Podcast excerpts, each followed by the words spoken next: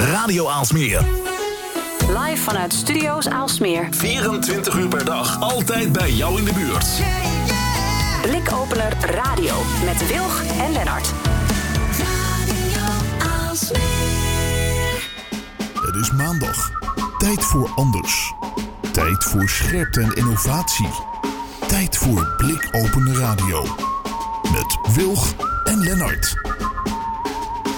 Welkom bij aflevering 101 van Blikopener Radio. Mijn naam is Lennart Bader en vandaag is Stijn Otte onze gast. Stijn is eh, de co-founder van Heat Transformers en hij is specialist op het gebied van warmtepompen. Ja, iedereen heeft daar wel eens over gehoord, maar wat, wat, wat zijn het nou precies? Hoe werkt zo'n ding en uh, hoe gaat het de grote energietransitie helpen? Nou, we kijken er, uh, er naar uit om daarover met, met Stijn in gesprek te gaan. Zeker, een 101 Haha. Ah, precies, een Over 101 warmtepompen. en mijn naam is uh, Esther Gons, ook wel bekend als Ed Wilg op Twitter. En uh, verder in de uitzending hebben we onze columnist Dimitri Vleugel, Ed Dim, uh, die straks met ons meepraat.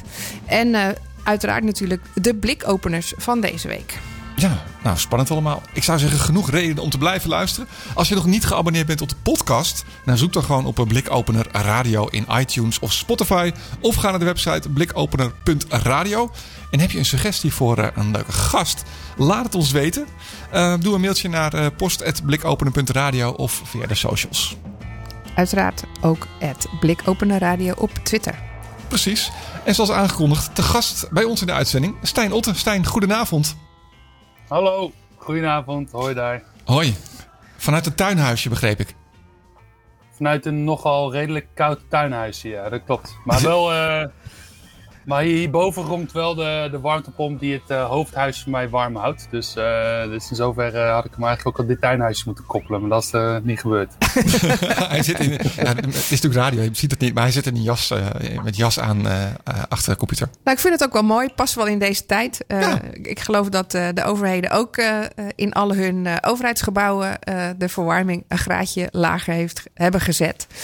of twee, ja, dat weet ik ja. niet precies. Maar ja, we doen ons best om uh, uh, de gas- en uh, oliereserves terug te draaien. Ik bedoel... te beperken. Te beperken, ja. het gebruik daarvan. Um, dus vandaar ook dat het wel gepast is dat je in de uitzending bent. Maar laten we eerst eens beginnen bij het begin, Stijn. je, je bent niet begonnen als warmtepompenheld, laten we het zo maar zeggen. De, wie ben je? Wat, wat, nou, wat, wat deed je en uh, hoe ben je hier gekomen? Ja, ja. nou ja, uh, de, hoe het een lang verhaal, maar uh, nee, dat klopt. We zijn samen met Gijs Heaters gestart en we hebben allebei geen installatieachtergrond, terwijl we wel warmtepompen installeren. Dat doen we nu al het meest in Nederland, dus we zijn inmiddels marktleider. En wat, hoe dat, de, de de essentie, de kortste verhaal is, is dat je met een warmtepomp per euro CO2-besparing de grootste impact kunt maken die, uh, die je maar bijna kunt verzinnen in een huishouden. Dus ik, uh, hiervoor zat ik meer in mobiliteit en elektrische auto's en dat soort dingen bij een grote bedrijf. En uh, ik rijd nog steeds volledig elektrisch, maar die ene volledig elektrische auto van mij, die bespaart net zoveel als mijn kleine hybride warmtepomp. Nou, een elektrische auto kost wel, denk ik, meer dan tien keer zoveel dan die hybride warmtepomp. Dus de euro CO2-ratio is met een warmtepomp uh, heel veel groter. Maar waar uiteindelijk, uh, denk persoonlijk meer vandaan komt, is dat ik um, altijd al bezig was geweest met duurzaamheid, ondernemerschap en enigszins recalcitrant uh, was. Dus vroeger ook veel, veel in punkbands gespeeld en zo. vanuit een gere gereformeerd dorpje opgegroeid. Dan word je vanzelf een beetje, ja, dan krijg je wel wat verzet in je. Maar altijd wel een beetje afgevraagd hoe dingen beter kunnen, anders kunnen. Um, ja, en toen begon, ooit begonnen bij de VN. Moet je nagaan. Ik dacht dat ik de wereld kon veranderen bij de VN. Oké. Okay. Nou, dat, uh, dat, dat, dat ging mij in ieder geval niet lukken. En toen, uh, toen eerst stappen gemaakt met, uh, ja, met, met laadpalen voor elektrische auto's. Toen waren er ook nog geen elektrische auto's. 2008 was het zo, 2007, 2008. Met uh, Remotion, wat later New Motion werd ja, en toen, uh, toen dingen allemaal gedaan in de mobiliteit en, en, en uh, dat soort zaken. En um, ik was al betrokken bij Current, de energiemaatschappij. En daar ging zo'n inkoopactie met warmtepompen ging falikant mis. Ja, en toen, uh, dat waren wel een beetje het fundament om dan zelf iets te gaan beginnen met warmtepompen. Als het dan niet snel genoeg gaat, dan ga ik het gewoon zelf doen, was je... Ja, ja, ja, precies. Precies. Ja, een be beetje eigenwijs natuurlijk. Maar, maar die komt daar wel. Uh, uiteindelijk komt het, het er wel op neer. Ik kwam Gijs tegen. En Gijs, uh, uh, werktuigbekunde Delft. Uh, die weet alles van de techniek. En ik zat er meer aan de commerciële kant. En dat was een hele goede match. En toen zijn we begonnen. Eerste busje gekocht. Um, zelf gaan installeren. Um, ook erachter komen dat het niet aan het installeren ligt, maar vooral het proces. Um, ja, want dat is ja, toch en, vaak wel wat, wat heel veel uh, andere energiebedrijven nu zeggen. Dat het eigenlijk die installatie zo lastig is. En dat, dat dat de bottleneck is dat we niet zo snel gaan met onze transformatie. Ja, dat, zeg, dat, dat zeggen ze inderdaad wel, maar uh, daar, ben ik, daar ben ik het niet mee eens. Dus je ziet dat. Um, nou, je kunt een vergelijking maken met zonnepanelen. Hè? Dus uh, toen, toen uh, de winnaars van zon, dat zijn ook niet de traditionele elektriciëns. Hè? Dat zijn die nieuwe bedrijven zoals, uh, nou ja, je kunt ze wel verzinnen welke dat zijn. Dus de winnaars van warmte zullen ook niet die traditionele loodgieters zijn. Want die, die zeggen dat het heel complex is en heel moeilijk is. En het is ook echt wel een stuk complexer dan zonnepanelen bijvoorbeeld. Maar als je één ding doet, en wij doen echt niks anders dan, dan warmtepompen, dag in dag uit Um, en dag in dag uit leren, maar ook met andere mensen ernaar kijken. Dus uh, ik denk meer dan de helft van onze eigen installateurs, die hebben geen installatieachtergrond.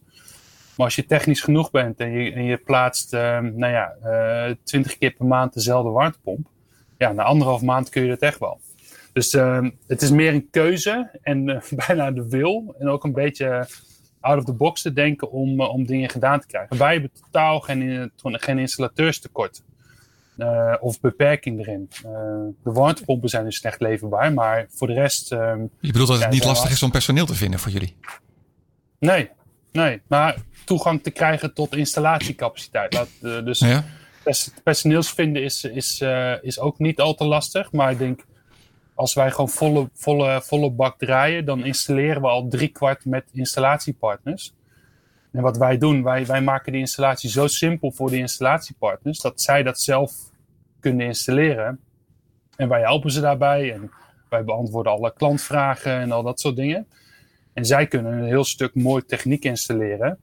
Uh, wat al uitgedacht is, zonder dat ze daar zelf uh, nou ja, in uh, zeven sloten tegelijk lopen. Omdat het nou, toch nog wel een complexe complexe materie is. Um, en, en, en daarmee kunnen wij ook, uh, ook flink opschalen. Dus uh, ja, in no time naar uh, landelijke dekking en zelfs dubbele, dubbele landelijke dekking. Dus dat is eigenlijk iets wat jullie in die tijd geleerd hebben. Van, nou, misschien is het wel het proces en moeten we dat makkelijk, makkelijker maken voor die, voor die partners die misschien wel vinden dat dat te moeilijk is. Ja, dat in de basis wel. En heel erg kijken naar de klant. Hè? Dus um, heel veel technische bedrijven redeneren vanuit de techniek. En eigenlijk waar je nou eigenlijk in de basis moet kijken, moet kijken is uh, wat vindt de klant ervan en wat, hoe komt dat over en die goed begeleiden. Dus we hebben heel lang technisch niet de beste warmtepomp geïnstalleerd, maar vanuit klantperspectief, niet, maar niet alleen perspectief, maar ook daadwerkelijk klantbelang, wel de beste propositie. Dus er was een warmtepomp die misschien 5% minder rendeerde technisch, maar wel um, uh, 40% goedkoper was. Om, eh, om even een zijslag te noemen. Ja. En technische bedrijven gaan vaak voor het, het meest technische superieure product. En niet per se voor wat, wat echt per se een klantbelang is. Ik chargeer het een beetje hoor. Dat is, uh, ja, maar dat is een beetje Maar dat is wel interessant, want jij zegt misschien ligt het, ligt het daar wel het, het verschil. Want je zei net, um, eigenlijk is het uh, relatief veel verstandiger om een warmtepomp aan te schaffen dan een auto. Hè? Dus, dus als je kijkt naar, naar uh, kosten-baten. Uh, waarom, waarom zijn we dan al niet allemaal al over, zou je zo zeggen? Wat, wat, wat heb je geleerd? Wat, wat, wat, zit daar als, als nou ja, hurdle? Ja. dat alles zijn tijd heeft. ik ken dat nog natuurlijk van elektrisch rijden. Hè? Dat mensen ze echt een koud watervrees hadden van hoe kom ik van A naar B, waar kan ik laden, et cetera. En uh, dat was ook altijd de vraag van overal, overal waar een stopcontact zit, zit een laadpunt. En met een warmtepomp, uh, mensen denken nog steeds dat een warmtepomp wel volledig van het gas af, groot gat in de grond, um, 30, 40.000 euro investeringen, et cetera. Terwijl je matig geïsoleerde huizen met een goede kleine hybride warmtepomp al 60 tot 80 procent van het gas af kunt halen. Met een investering van nou ja, 3 tot 5.000 euro. En dan wordt het al een stuk overzichtelijker. En dat kun je in allerlei financieringsproducten proposities doen als verhuur of uh, gemeentelijke leningen en dat soort dingen. En het is ook nog eens extreem toekomstbestendig, omdat het um, een hybride warmtepomp dan specifiek. Um, het is eigenlijk een hybride systeem, wat vaak samengaat met een warmtepomp en een cv-ketel. Maar als de gemeente beslist om daar bijvoorbeeld een stadswarmte of uh, andere oplossingen op los te laten, dan kan de warmtepomp daar ook mee samenwerken. Dan is de warmtepomp nog steeds uh, degene die je verwarming uh, in de basis doet. Want 80% van je eigen gasverbruik zit hem in verwarmen, niet zozeer in douchen en tapwater. En de warmtepomp pakt die verwarming aan. En als die het niet alleen aan kan, dan stuurt hij een signaaltje naar een andere warmtebron. Dat is in veel gevallen nu een cv-ketel. Maar dat, kan ook, dat signaaltje kan ook opgepikt worden door stadswarmte of waterstofketels uh, of wat dan ook. Dus uh, in zoverre is het, uh, is het ook een hele goede nou, stepping stone, no regret beslissing, dat soort, geen spijtbesluit, weet ik veel, dat soort dingen. Um, maar het kost echt wel een poosje om dat ook in de publieke opinie ook goed, um, goed te laten landen. En dat, dat, dat, dat kost een, omdat we ook nou, in Nederland een enorm gasland zijn geweest. En het heeft ons enorm gediend over de jaren. Maar dat ook niet kennen, hè, een huis verwarmen met zo'n met zo'n techniek. Nou, in Engeland of in uh, Noorwegen en Frankrijk is dat super uh, gebruikelijk al. In Nederland moet er nog heel erg, ja, er heel erg soort van ja, bekendheidscampagnes komen. Omdat, en dat duurt gewoon een poosje. Ik, ik hoorde ook wel toen, want je zegt we zijn een gasland. Nou, dat is op een gegeven moment natuurlijk ook ontstaan. Hiervoor werd natuurlijk gewoon op, op kolen gestookt of uh, iets in die orde. Um, dat ging ook niet zonder slag of stoot. Of eigenlijk ging, ging het wel, eigenlijk wel heel makkelijk. Wat was daar eigenlijk de, de, Ik heb daar wel eens iets over gehoord. Dat, dat, men, hè, nou, dat ja. mensen toen ook heel ja, erg tegen opzagen van... oh, we moeten naar het gas. Hè, eigenlijk net zoals ja. je nu praat, we moeten naar een warmtepomp. Ja, ja zeker. Ik ken ook, ik ken ook van, die, van die affiches dat mensen zeiden van... ja, wel de stralingswarmte van kolen. Weet je wel, dat dat... dat, dat uh, wie wil daar nou niet, uh, wie wil nou niet die stralingswarmte hebben? Van die campagnes tegen gas, inderdaad. Ja. Nou, we zijn ooit van kolen naar gas gegaan. Dus we kunnen ook prima van gas naar elektriciteit in dit geval. En, en een warmtepomp, uh, helemaal in een, in een slim systeem met een, uh, met een elektrische auto voor de deur. Dat hoeft niet altijd het geval. Maar een warmtepomp, en helemaal een hybride warmtepomp, kun je ook, ook slim aansturen naarmate wat de gasprijzen zijn of de elektriciteitsprijzen zijn in de markt. Hè? Dus je kunt daar super slim op inspelen op die, nou ja, die bewegelijke energiemarkt. Ja. Misschien is het wel goed om eerst dan even nog een stukje techniek uh, achtergrond uh, te vragen. Ja, Want kijk, je kan uh, bij kolen stoken, kan je, nou, daar snap je van, oké, okay, dat wordt warm en daarmee verwarm je huis. Hè? Als je gas hebt, daar snap je als leek ook van, oké, okay, ja, dat is een vlammetje. Vlammetje is warm, hè? dat snap ik dat dat mijn huis kan verwarmen. Maar zo'n warmtepomp, dat is toch iets magischer voor veel mensen, denk ik. Hoe werkt dat eigenlijk? Ja, goede vraag. Nou, kijk, een warmtepomp is niet zo, zo nieuw of zo gek, want uh, ieder huis heeft, heeft er al een paar uh, in, in staan. Dus bijvoorbeeld een koelkast is een warmtepomp. Je auto heeft een airco, dat is ook een soort warmtepomp. En misschien hebben mensen nu sowieso al wel een airco thuis. Um, die haalt ook, laten we zeggen, die transformeert koude, die maakt koude lucht op basis van hele warme lucht. Hè? En als je dat proces omdraait, dan kun je dat ook doen met, uh, met hele koude lucht. Kun je, hele warm, kun je ook warmte genereren. Dus uh, om het helemaal plat te slaan, is nu verwarm je je huis vaak met gas. Hè? Dus je, je steekt de gasvlam in de, in de fik je, je, je, onder water en dat verwarmt het water dan. Um, een warmtepomp is eigenlijk op basis van elektriciteit. Dus wat een warmtepomp doet, die haalt zijn energie uit de buitenlucht vaak. Of uit een andere bron. Dat kan soms ook een gat in de grond zijn of water. Maar meest gangbare is buitenlucht. En dat is eigenlijk gewoon een soort airco-buitensysteem. Uh, en die buitenlucht zit vol met energie en die zit erin door de zon. En alles, zelfs bij min 10 of 0 graden of dat soort koude temperaturen, zit er heel veel energie in de buitenlucht.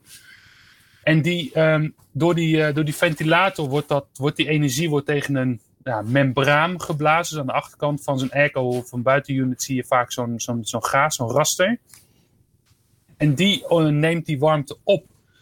Uh, een compressor die comprimeert dat, uh, dat, uh, dat gas.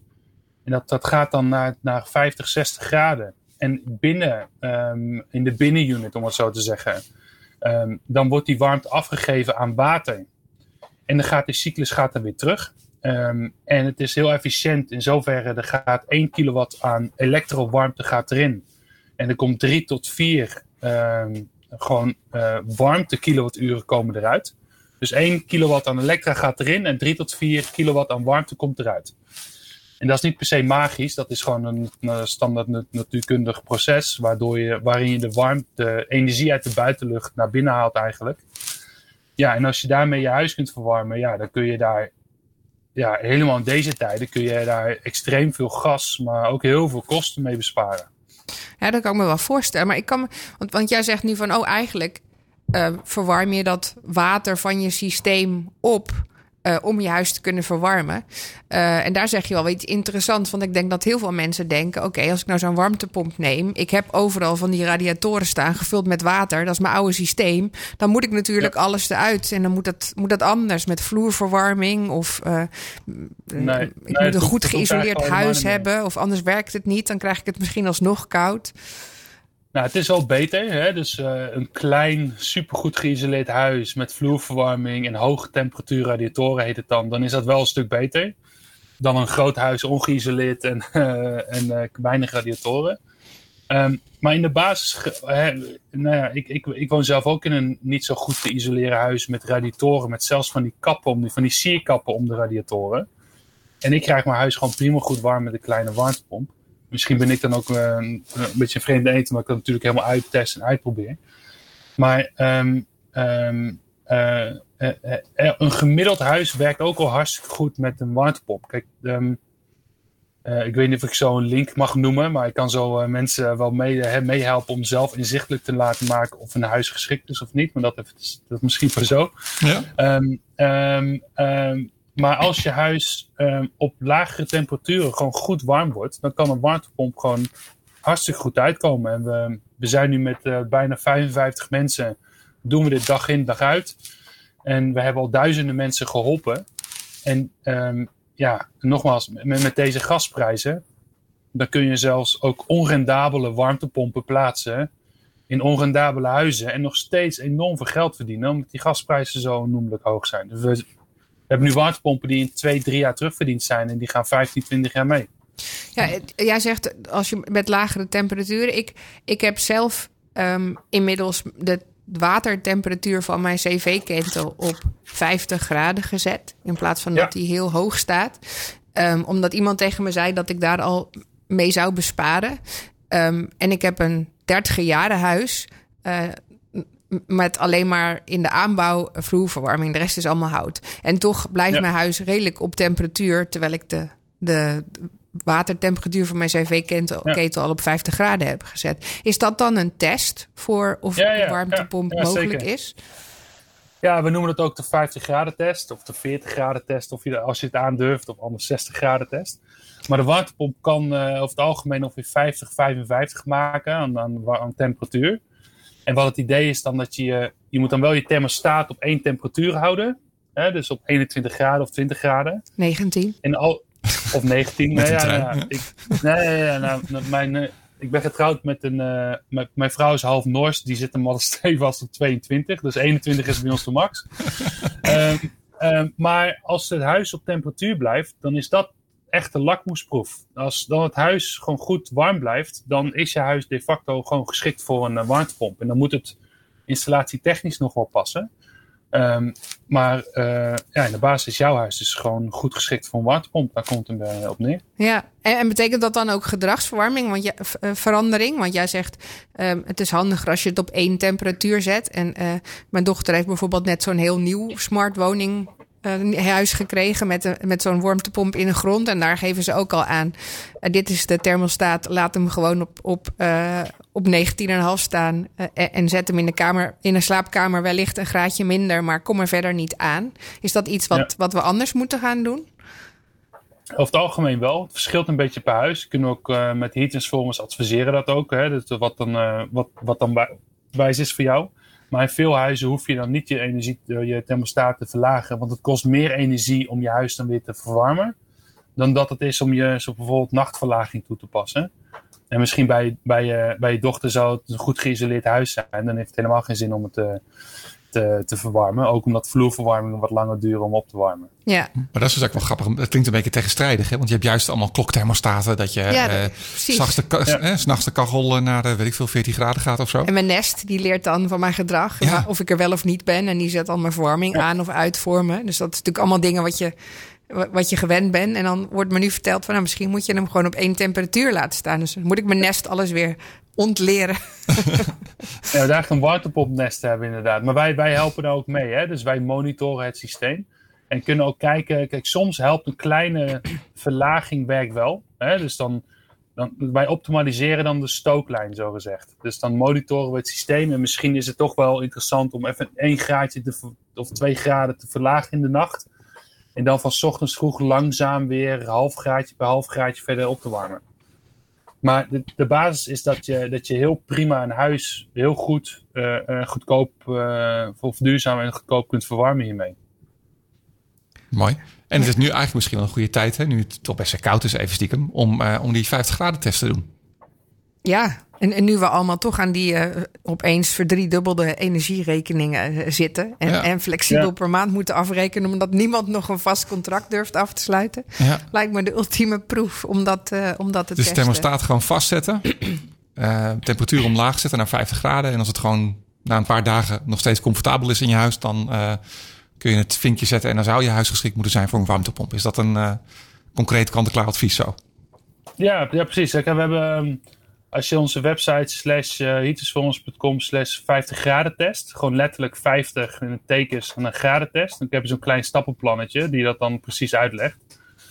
En dan, eh, als mensen dan, als dan een huis, je moet wel voorstellen dat je huis wat kouder aan kan voelen, omdat je niet die stralingswarmte hebt van 80 graden cv-ketel geweld.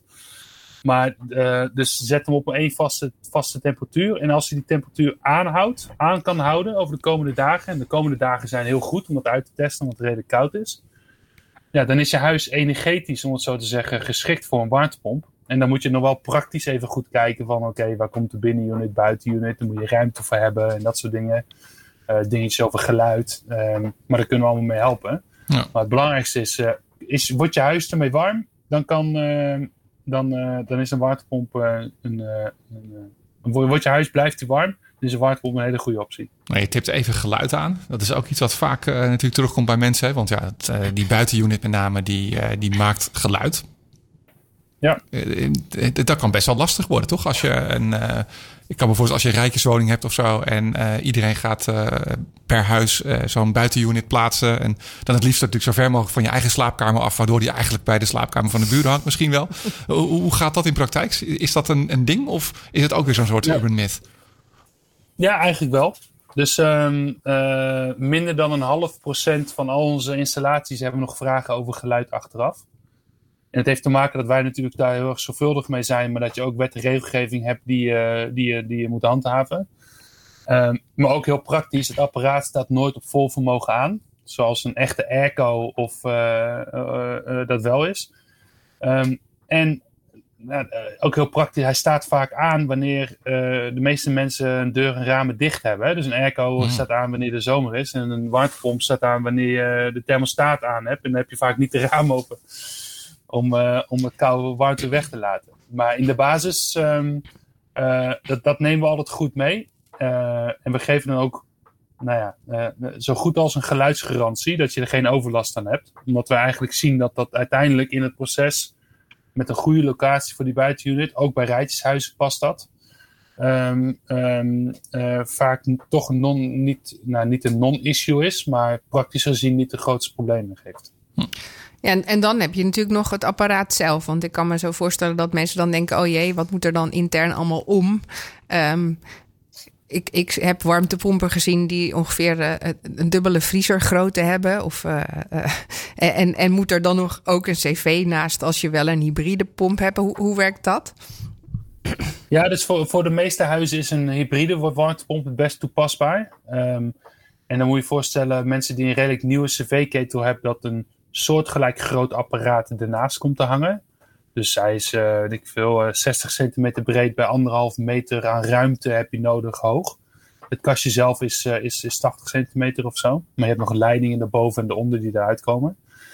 En die plaats je ernaast, dus daar moet je ruimte hebben. En aan de onderkant ehm, gaan die leidingen aan elkaar vast, die de waterleidingen. En aan de bovenkant lopen die, eigenlijk die airco-achtige leidingen naar de buitenunit. En dat is altijd, dat is altijd, eigenlijk dat is de grootste crux of een installatie gaat werken of niet. Niet of een huis geschikt is. Vaak zijn kosten ook niet het probleem. Vaak is de installatie technische kant is, een, uh, is, de, grootste uitdaging. Maar daar vinden we altijd ook wel een, een goede oplossing voor. En als het niet kan, dan kan het ook niet. Maar uh, in de meeste huizen kan het wel. Maar eigenlijk bedoel je om die leidingen naar buiten te krijgen door het huis heen? Ja, precies. Want soms heb je cv-ketels die staan op zolder. Of uh, in een, ja, kijk, cv-ketels in de keukenkastjes en zo zijn vaak een grote uitdaging. Ja. Um, maar vaak staat een cv-ketel in, in de verwarmingshok of bij de wasmachine of wat dan ook. Uh, bij mij ook. Dan, dan kan die er wel naast of net om het hoekje bewijzen van. En dan kunnen die leidingen daar geplaatst worden. En dan uh, moet er wel een manier vinden om naar die buitenunit te komen. Maar dan heb je, nou ja, tot max van 20 meter aan leidingwerk of zo die je kunt gebruiken om van binnen naar buiten te komen. Um, ja, en linksom of rechtsom vinden we altijd wel een mogelijkheid, want dat kan op ergens opstaan, ergens aanhangen, ergens. Nou ja, er zijn, uh, zoals een airco ook al een beetje overal kan staan. Grappig. En uh, je gaf aan al van nou, het is, uh, de urgentie is, is duidelijk. tenminste, die wordt steeds duidelijker bij veel meer mensen, laat ik het zo maar zeggen. Want Esther, je gaat natuurlijk zo meteen nog ook iets over die persconferentie roepen daarover. Um, dit is heel veel werk. Om, om zeg maar Nederland aan de warmtepomp te krijgen. Hoe, hoe, hoe moet ik dat in, voor me zien eigenlijk? Hoeveel werk is dit? Nou, ik denk voor, uh, het is heel veel werk, maar het is ook super urgent. Hè? Dus, um, dus we krijgen ook steeds schrijnende gevallen bijna. Van echt mensen met, met energiearmoede, die krijgen we ook bij ons binnen. Mensen die energierekening hebben van 100, 150 euro. En dat explodeert gewoon naar 500 tot 600 euro. Dus en die hebben dat geld gewoon echt niet. En dat is, ja, is best wel schrijnend dat je niet alle mensen altijd zo snel kunt helpen. Maar wat, waar wij als uh, eigenlijk voor inzetten en ook ons hard maken bij bijvoorbeeld Techniek Nederland of welke overheidsinstantie dan ook, is um, wij, wij, wij, wij slaan het proces plat. En wij doen nu meer dan duizend adviesgesprekken uh, uh, per maand. En we kunnen dat heel snel, heel prima verdubbelen of verdrievoudigen of vertienvoudigen of keer honderd doen. En die installatiecapaciteit is er praktisch ook echt. Want we plaatsen nog steeds meer dan 400.000 cv-ketels per jaar. Dus er is wow. echt wel genoeg installatiecapaciteit in Nederland om dit te kunnen installeren. Het is alleen, het moet makkelijker gemaakt worden. Nou, daar kunnen wij in meehelpen. En die installateurs moeten daar een goede boterham aan kunnen verdienen. Nou, nou kunnen we ook aan meehelpen, zou ik zeggen. Mm -hmm. Maar het is, als je dat vanuit stilstand naar een installateur vraagt, mag ik een warmtepomp? Dan is dat super complex. En dan gaan ze waarschijnlijk uh, een cv-ketel aanbieden. Ja, is dat dus nog steeds zo? Want je zou denken dat het inmiddels een soort van verboden zou moeten zijn... als er iets nieuws aangeschaft wordt, dat dat nog een cv-ketel is. Omdat ja, alle nieuwe huizen nog. ook verplicht ja. van het gas af moeten.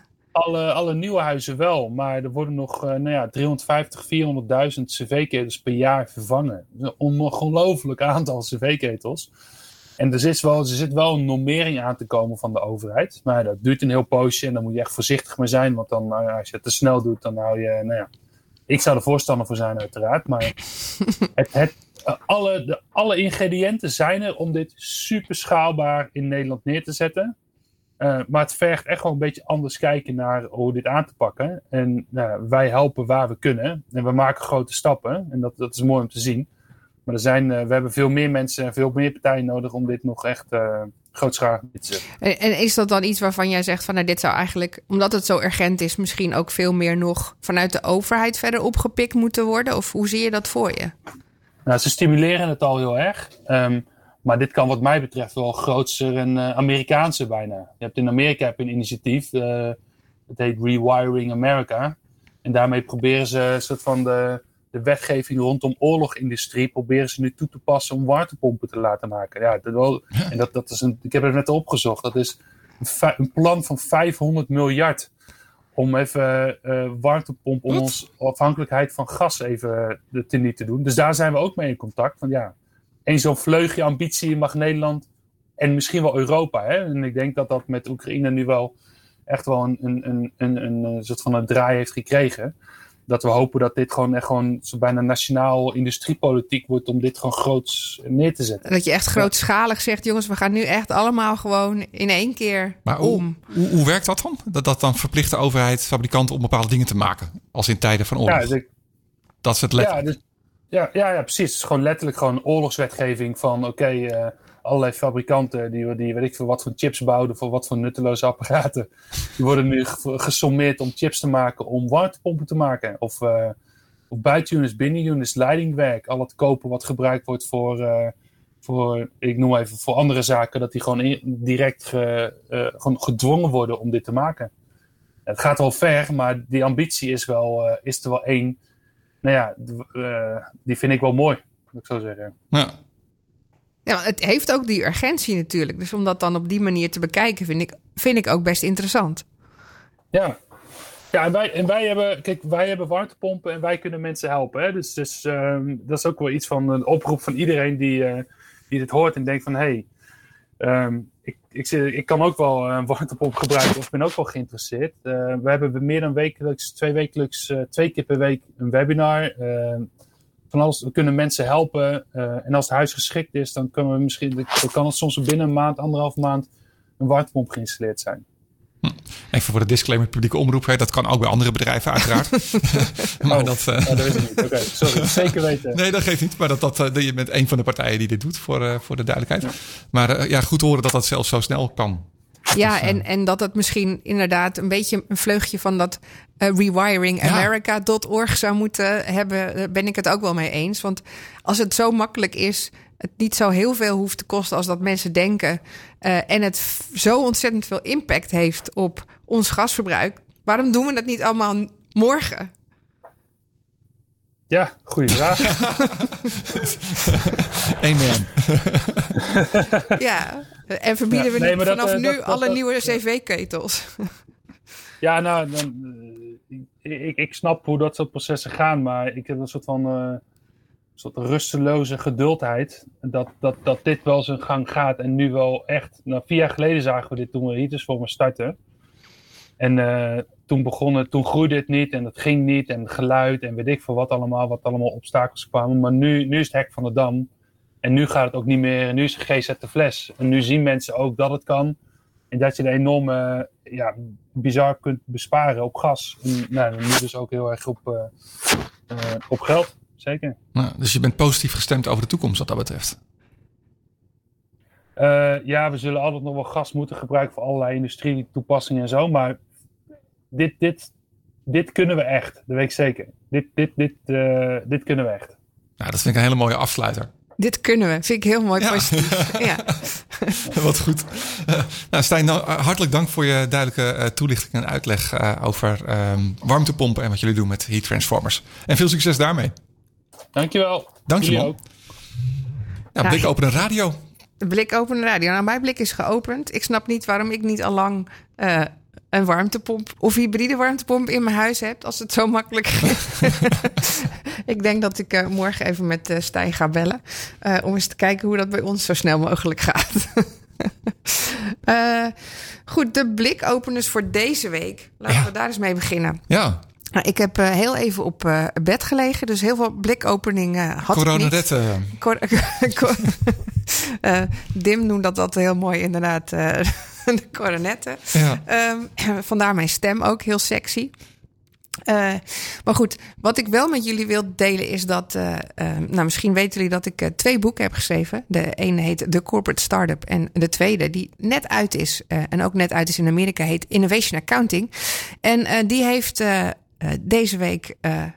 Eh, ook een Golden Medal of Golden Book Award geworden, gewonnen van de Axiom Awards. Dat nogal een prestigieuze award eh, in Amerika voor eh, managementboeken. Eh, en voor de categorie eh, Business Intelligence Innovatie eh, hebben wij eh, de Gold Medal toebedeeld gekregen. Gefeliciteerd. Ja, dat vind ik eigenlijk best heel tof. Ja, Dus ik wilde het hier toch even delen. Ja. Want eh, de Corporate Startup had hem ook. En dan is het nog iets van once you're lucky. Ja? Eh, maar twice eh, durf ik toch te wel zeggen, you're good. Hmm. En I'm proud. Ja, dankjewel. Eh dus ja, dat innovation accounting, dat was eh, vooral eh, zeg maar de laatste twee weken, of eigenlijk wat meer al on my mind. Mhm. Omdat we ook de lancering van het boek in Amerika deden de afgelopen weken. Want hij is daar nu in de verkoop gegaan. Het gaat heel anders dan in Nederland natuurlijk. Dat gaat best heel anders dan in Nederland. Ja, dus in, in Nederland is het nou ja, nogal versnipperd, want dat is eigenlijk in Europa waar die uitgekomen is. Mhm. Dus dan gaat dat via allerlei centrale boekhuizen. En wordt dat dan aangeboden bij alle verschillende eh, landen en, en boekhandels die er zijn. En dan doet Amazon daar weer iets heel anders mee. En die gaat daar dwars tussendoor Ja? zijn eigen ding doen. En die koopt dan in op algoritmes in plaats van eh, op andere manieren. Dus dat, dat is heel bijzonder om te zien. Eh, en in Amerika eh, duurt dat iets langer. Dan heb je, je hebt bepaalde eh publicatiecycles waar je dan aan moet houden. Dus dat is of in de herfst of in de, in de lente. En je boek moet dan fysiek ook nog verscheept worden naar de Oh, andere ja. kant van de wereld, omdat ik daar ook op voorraad moet zijn. Ja. Dus dat is natuurlijk wel. Je kan natuurlijk on-demand printen, maar dan duurt het even. Dan duurt eh, zo'n twee weken als je een boek voordat je als je een boek bestelt, voordat hij dan bij jou aankomt, omdat hij tussendoor nog geprint moet worden. Eh, en dit is gewoon via een uitgever, dus die heeft gewoon een eerste eh, editie heel veel boeken geprint, eh, die dan ook fysiek verscheept moeten worden naar al die boekhuizen over de hele wereld. Wat gaaf zeg. Als Ja. je daarover nadenkt dat je boek gewoon over de... Ja, dat is wel knap. Over de hele wereld ligt. Ja. Ja. Dus dat is wel heel tof. Eh, dus ja, dat, dat in ieder geval voor deze week. Ja. Ehm, misschien nog even toelichting, innovatieaccounting. Wat is dat nou? Ja, wat is nou dat, iets- Waar heb je nou in hemelsnaam dat boek over geschreven? Ja, dat. Nou, dat is wel dat- lekker specifiek in ieder ja, geval. precies. nou, het, het is eigenlijk zo dat met, als je innovatie doet, eh, dat je dan eigenlijk een beetje op zoek bent van nou, welke dingen werken nou, hoe gaat dat nou? Eh, je hoorde Stijn al, we hebben eigenlijk heel veel geleerd. Mhm. En hoe complexer en risicovoller de innovatie is, hoe meer dat eigenlijk voorkomt. Hoe meer je moet leren om te snappen of iets wel of niet gaat werken in onze wereld. En hoe meet je dat dan ook? Precies. En Ja. financiële accounting zorgt ervoor dat je huidige organisatie eh, effi- zo efficiënt mogelijk draait. En dat je daar eh, wat je doet zo goed mogelijk doet. Eh, maar die indicatoren kun je niet gebruiken om je innovatie goed te meten. Want je hebt helemaal nog niet financiële indicatoren eh, om te laten zien hoe goed het nou gaat. Want je Nee. bent nog aan het zoeken wat er werkt. Ja. Nou, hoe doe je dat dan wel? Nou, dan heb je een nieuw systeem nodig. En dat nieuwe systeem is innovation accounting. Ehm, en daar hebben wij, wij een boek over geschreven, ik en mijn co-auteur Dan Thoma. eh, over hoe je dat nou binnen een groot bedrijf eigenlijk heel goed kan neerzetten. En daar is eigenlijk nog nooit eerder een boek over geschreven. Dan ben je pionier in. Dat, dat is, eh, ja, daar Ja. ben ik pionier in, ja. Dus dat is wel leuk. Wat goed. Ja. ja. En dan win het ook nog een gold medal. Ja, Golden daar ben, Award, ik wel, whatever, eh, ja. daar ben ik wel trots op. Ja. Nou, wat ik verder nog tegenkwam is eigenlijk ehm, iets wat ik ook heel, eigenlijk heel tof vind. Ehm, jullie hebben natuurlijk allemaal wel gehoord van het, ehm, eh, van het ICCP-rapport. Dus dat rapport van eh, IPCC-rapport. Dat rapport eh, van al die wetenschappers die ons vertellen hoe de wereld ervoor staat met betrekking tot de klimaatcrisis. En of we nou wel of niet die anderhalve graad kunnen gaan halen. Hè, dus, dus, dus daar is altijd veel over te doen. Maar er komt eigenlijk altijd heel weinig van in het nieuws. Hè, dus heel soms zie je nog mensen roepen: Hallo, er was een nieuw rapport. Waarom was, was hier niemand Agenda. van op de Ja. eh, hoogte? Ja. Eh, het is, eh, het is, er is iets aan de hand. Waarom zien we alleen maar COVID-nieuws bijvoorbeeld? Maar vanavond zag ik voor het eerst eigenlijk live op de NOS, in, eh, op mijn telefoon, op de NOS-app, eh, om vijf uur ehm, een persconferentie van een nieuwe aankondiging van de, van de Antonio Guterres. Hè, dat is dus de, de, de Europese directeur eh, die ons vertelde eh, wat de nieuwe rapportages waren in, in de nieuwe update van het IPCC-rapport. Daar waren nieuwe bevindingen en dat werd live uitgezonden eh, op de NOS. Nou, dat vond ik al een Het hele gaat een beetje stap. richting corona-persconferenties. maar dan net niet zonder, nog zonder president, maar dan Eh, Zonder eh, dooftolk. en zonder Mark Rutte. Ja. maar ik vond het eigenlijk wel een goede stap voorwaarts. Hè, want het is wel heel belangrijk. Ehm, en wat ehm, Antonio Guterres eigenlijk zei in de opening van die speech... die eh, live uitgezonden was... is dat hè, de, dat IPCC-rapport is super belangrijk. Er zijn, we zijn echt on een fast track to disaster, zoals hij dat noemt. Hè. En als we die anderhalf graad willen gaan halen... dan moeten we eigenlijk nu wat gaan doen. En hij zei letterlijk: It's, no, it's not fiction. dit is daadwerkelijk wat er aan de hand is. Ja. Ehm, maar dan moeten we wel ook echt nu wat gaan doen. En de anderhalve graad is het voorkomen dat de aarde meer dan anderhalve graad opwarmt. Ja, want dat betekent dat er allerlei ehm, ecosystemen een kantelpunt bereiken, waardoor alles versnelt. En je dus, nou, dat kan je dus ook nooit meer stoppen. Ja. En er zijn natuurlijk ook al heel veel dingen uitgestorven. Ehm, maar wat hij dus ook zei, is eigenlijk letterlijk. Eh, governments and corporations are lying and they are choking the planet. Dus hij zegt eigenlijk, we moeten nu ook zelf in actie komen. Dus zorg ervoor dat jij bij die overheden gaat eisen dat er meer gedaan wordt. Want anders gaan we het niet redden. Terwijl we het nu wel kunnen redden. Ja. Want er zijn al heel veel groene oplossingen. Nou, dat, zien wij ook om ons heen gebeuren. Ja. We noemen ze ook zelfs. Ja. eh, die zelfs goedkoper zijn dan huidige oplossingen. Maar er wordt geen aandacht aan besteed. Want, eh, nou goed, heel Belangen, veel, dingen, heel veel moeilijk. belangen, heel Ja. veel lobbygeld, eh, Ja. eh, dat soort dingen. Ehm, dus dat vond ik wel een, eh, een interessante persconferentie eigenlijk. Ja. Ehm, en dat die live was al helemaal. En ik denk dat, nu, dat we in, nu in deze crisis zitten ehm, en alle prijzen aan het stijgen zijn. Niet alleen voor energie. Het heel interessant is om eens naar jezelf te kijken en je eigen mogelijkheden om dan te gaan zeggen van nou wat kan ik veranderen, maar ook wat kan ik eisen bij mijn overheid of bij bedrijven wat anders zou moeten. Wat nu al kan, maar nog niet gebeurt. Ja. En eh, ja, als laatste had ik wel een heel interessant dingetje. Wat ik eigenlijk net vandaag op Twitter voorbij zag komen. Ehm, Elon Musk. Tja. Ja, en Elon Musk is altijd heel vocaal op, eh, op Twitter. Hij roept altijd van alles. Eh, daar gaat dan af en toe eh, de prijs van, van zijn bedrijf mee fluctueren. En dan wordt het hem weer verboden om iets te zeggen op Twitter. Hij heeft ook een sterke mening. En hij heeft vandaag 9,2% aandeel in Twitter gekocht. Of nou ja, vandaag. Vandaag kwam dat naar buiten dat hij dat al dat hij dat sinds kort heeft gedaan.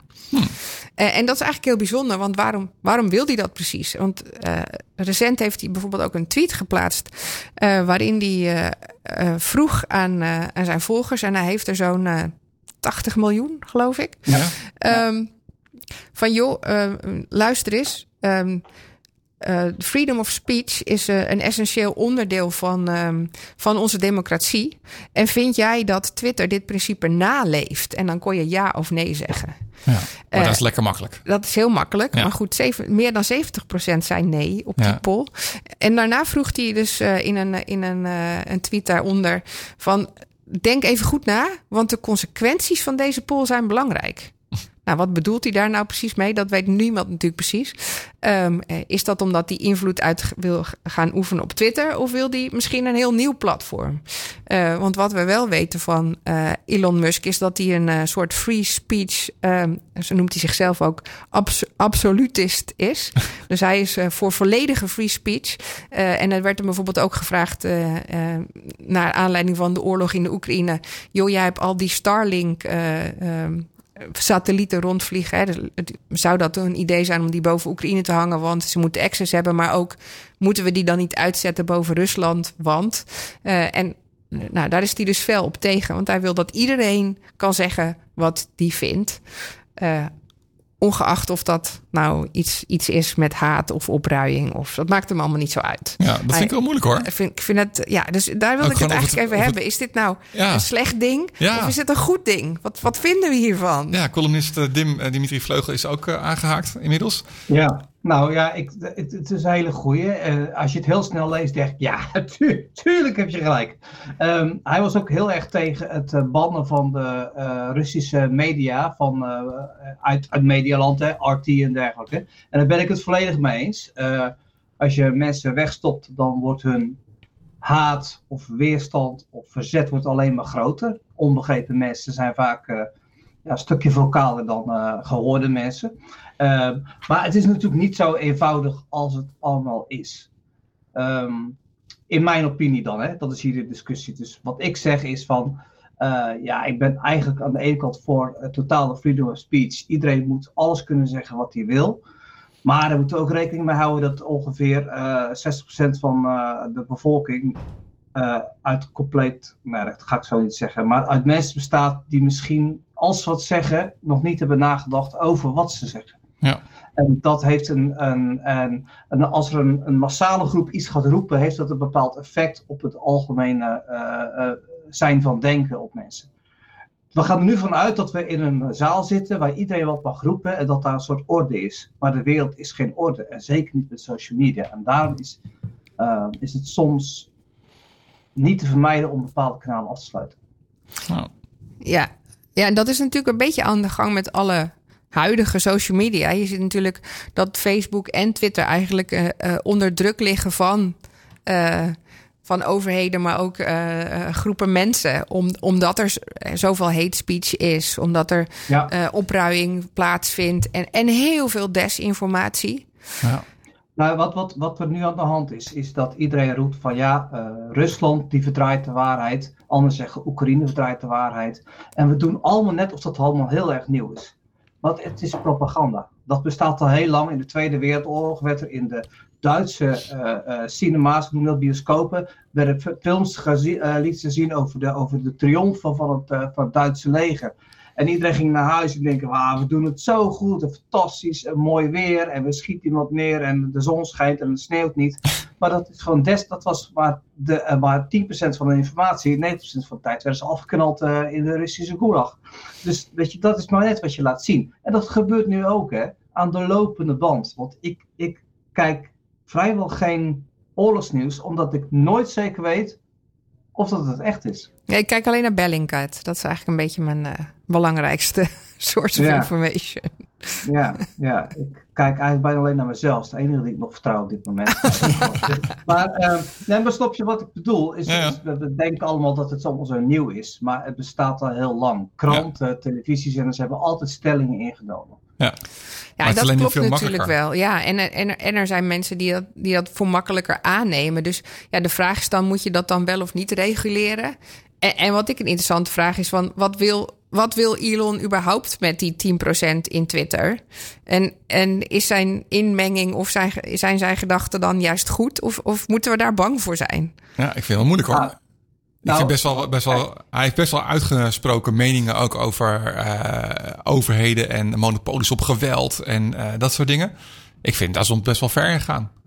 Ik denk van ja, maar wie ben jij nou, ja. dan moeten bepalen? En je vindt ook wel en, dat we naar Mars moeten en zo, weet je wel. Op een gegeven moment gaat het toch een beetje ver, vind je niet? Een beetje een soort van... Ja. Daarbij komt ook nog, is dat we het probleem eng. hebben, uh, nou dat, dat we het probleem hebben dat de techreuzen veel te veel uh, macht hebben in, als het gaat om eigenlijk social media, media, berichtgeving. Dus als Elon Musk nu ook nog eens een keer een heel groot aandeel gaat krijgen in Twitter, is hij zeg maar de derde techreus uh, die een, een, bijna een compleet communicatiekanaal gaat, gaat ownen. En dat is nou juist waar we met z'n allen ons best voor doen om dat zeg maar beter te reguleren. Ja, en het is, wat je net zei, ook uh, grappig. dat de, de overgrote meerderheid uh, van mensen uh, is helemaal niet vocaal. is helemaal niet in extreme mate met dingen bezig. Heeft helemaal geen haat in zich of whatever. Maar juist die kleine groep die zeg maar dat wel heeft. Hè, of die zich laat opjutten of whatever. die ja. krijgen eigenlijk daardoor een heel groot podium. En daar is de balans een beetje scheef in, denk ik wel eens. Ja, ja, het is niet, niet representatief. Het is niet een, een, een, representatieve mening zeg maar, van het volk. Het is een uh, beperkte groep zeg maar, die heel vocaal is. Ja, en ik wilde net, uh, wilde, ik ga het maar even zeggen, het woord hersenloze gebruiken. um, maar dat, dat, bedoel, dat bedoel ik niet verkeerd dat die mensen niks kunnen of niks weten. Maar uh, heel veel mensen hebben heel veel emotie. Ja, dat, je? Die, wonen, ja. die wonen in een achterstandswijk. Um, um, die, zien, uh, die hebben weinig vertrouwen in de, in de Nederlandse regering, omdat ze tekort zijn, gekort zijn, omdat ze slachtoffer zijn van de Belastingdienst, gedoe en dergelijke. Dus die zijn boos. En dan, uh, uh, kijk, ik ben, ik ben een Feyenoord. Als Ajax ziet, en Ajax iets doms doet, dan, dan spring ik er gelijk bovenop. Van, zie je wel dat ze kut zijn? Weet je, dat gebeurt nu ook. Ja. Dus dan ben je even wat voor minder reden vatbaar. En dat is wat er gebeurt nu op social media. En, en dan is de nuance is ook weg. Hè? Dus uh, het, is, uh, het is niet een klein beetje kloten. Nee, het is compleet waardeloos. Ja. Dus uh, de regering heeft één keer gelogen. Dus de regering ligt altijd. Dus de, de, nuance is ook weg. En, um, maar goed, in, in de regel heeft, heeft Musk wel gelijk. Is dat, dat het niet slim is om mensen het, het, het zwijgen op te leggen. Alleen ja, de, de regulering is er gewoon niet. Nee, maar goed, hoe, hoe, hoe, hoe breng je het in een goed kanaal? Ja, en, en dan inderdaad ook nog van uh, wat zijn de regels waar we ons gewoon, uh, waar iedereen zich aan houdt. Van wat mag je wel, wat mag je niet roepen. Losstaand van dat je iets, iets ja. dat je een vrijheid van meningsuiting hebt, is er iets als fatsoen. Ja. Of gewoon veiligheid van mensen, of veiligheid van groepen mensen, of dingen ja. die gewoon niet waar zijn. Uh, dat, dat, dat, is natuurlijk al, dat was uh, het, toen Trump natuurlijk aan de, aan de macht kwam en met, met fake news en zo. Dat, dat was toen al heel erg een, iets, ja, nieuws ja, bijna. En, en, die is natuurlijk nu een soort van verbannen en dacht, ik doe mijn eigen platform. Ja, ik heb dus... geen idee hoe dat gaat. Weet jij daar iets van, Dim? Hoe loopt dat? nou, nou, niet goed. um, nou, de, de, opstart was heel chaotisch. Uh, het, het, werkte niet. De mensen konden er niet in, kregen de mailtjes niet om een wachtwoord uh, te bevestigen, ja. et cetera, et cetera. En sindsdien is het eigenlijk een beetje stil. Maar het, kijk, we krijgen dus nu heel veel kanalen. Ja. En iedereen zoekt op een gegeven moment het kanaal waar hij het meeste hoort wat hem aanstaat. Precies, je dat bubbel. is ook weer polariserend. Ja. Dus dat, dat werkt dus niet meer. En Um, daarom ben ik ook zo blij dat alle chronologische tijdlijnen ook weer terugkomen. Het zij het wel achter een knopje zit meestal.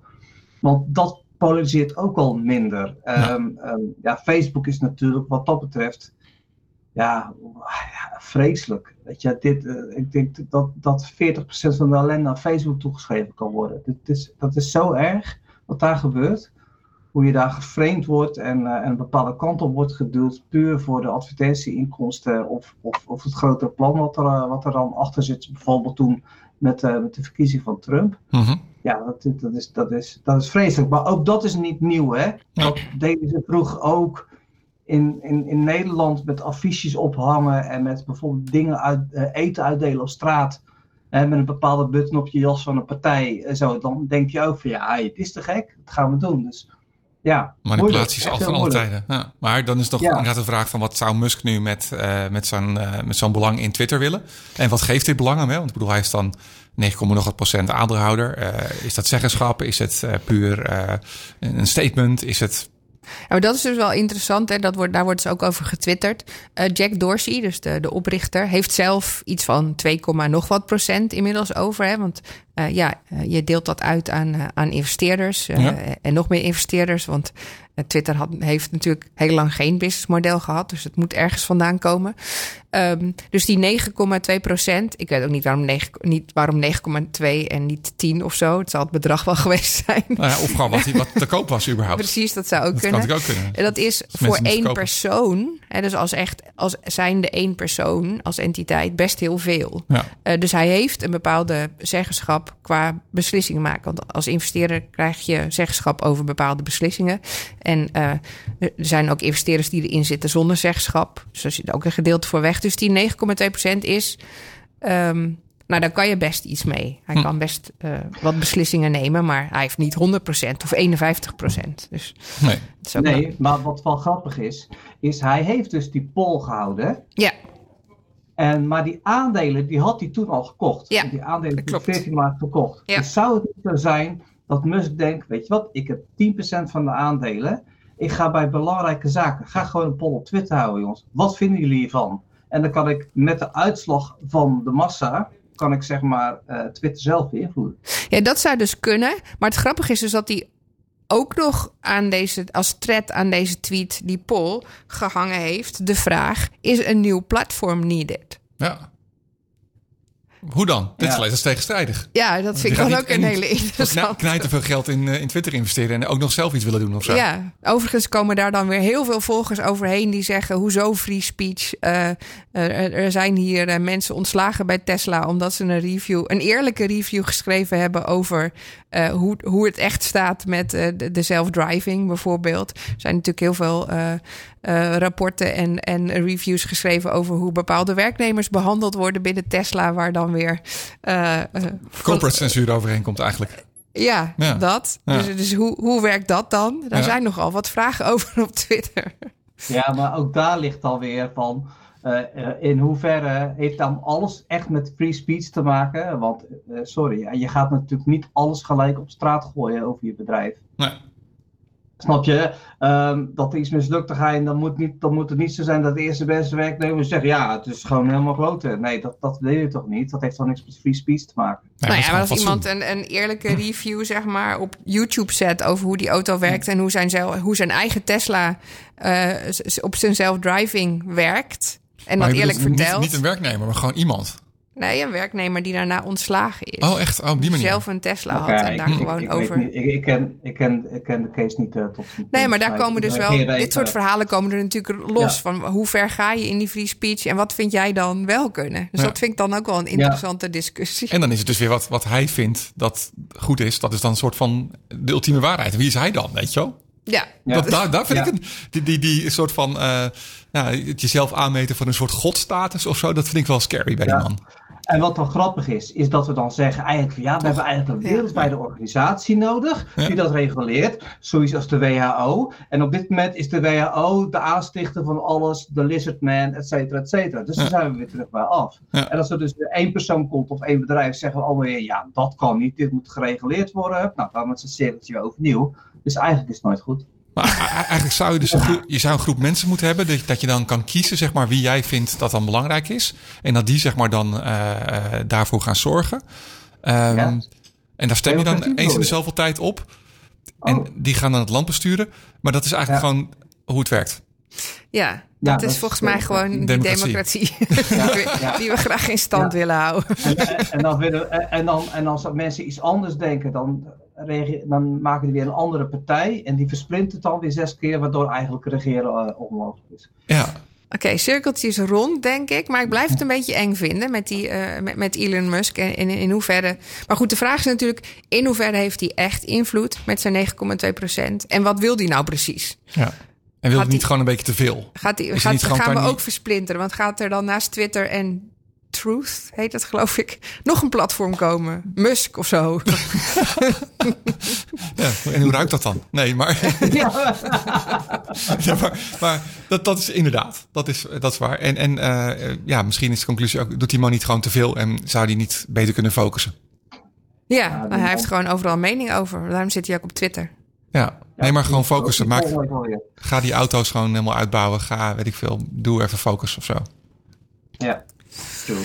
Truth. We gaan Ja. het zien, denk ik. We kunnen het niet voorspellen, maar we gaan het zien. Ja, Nee, ik, eh, ik denk dat hij het over een tijdje allemaal weer verkocht en eh, verkoopt. En dan eh, denken we allemaal, god, waar hadden we het over? Ja. nou, ik vind het een mooie, mooie afsluiting van deze aflevering. Aflevering 101. De 101 eh on, op warmtepompen. In ieder geval En nog precies. met een, eh, een, een, een, een, een afgerond eindje eraan. Dankjewel voor je bijdrage, Dim. Yo! en eh, voor verder, fijne weken.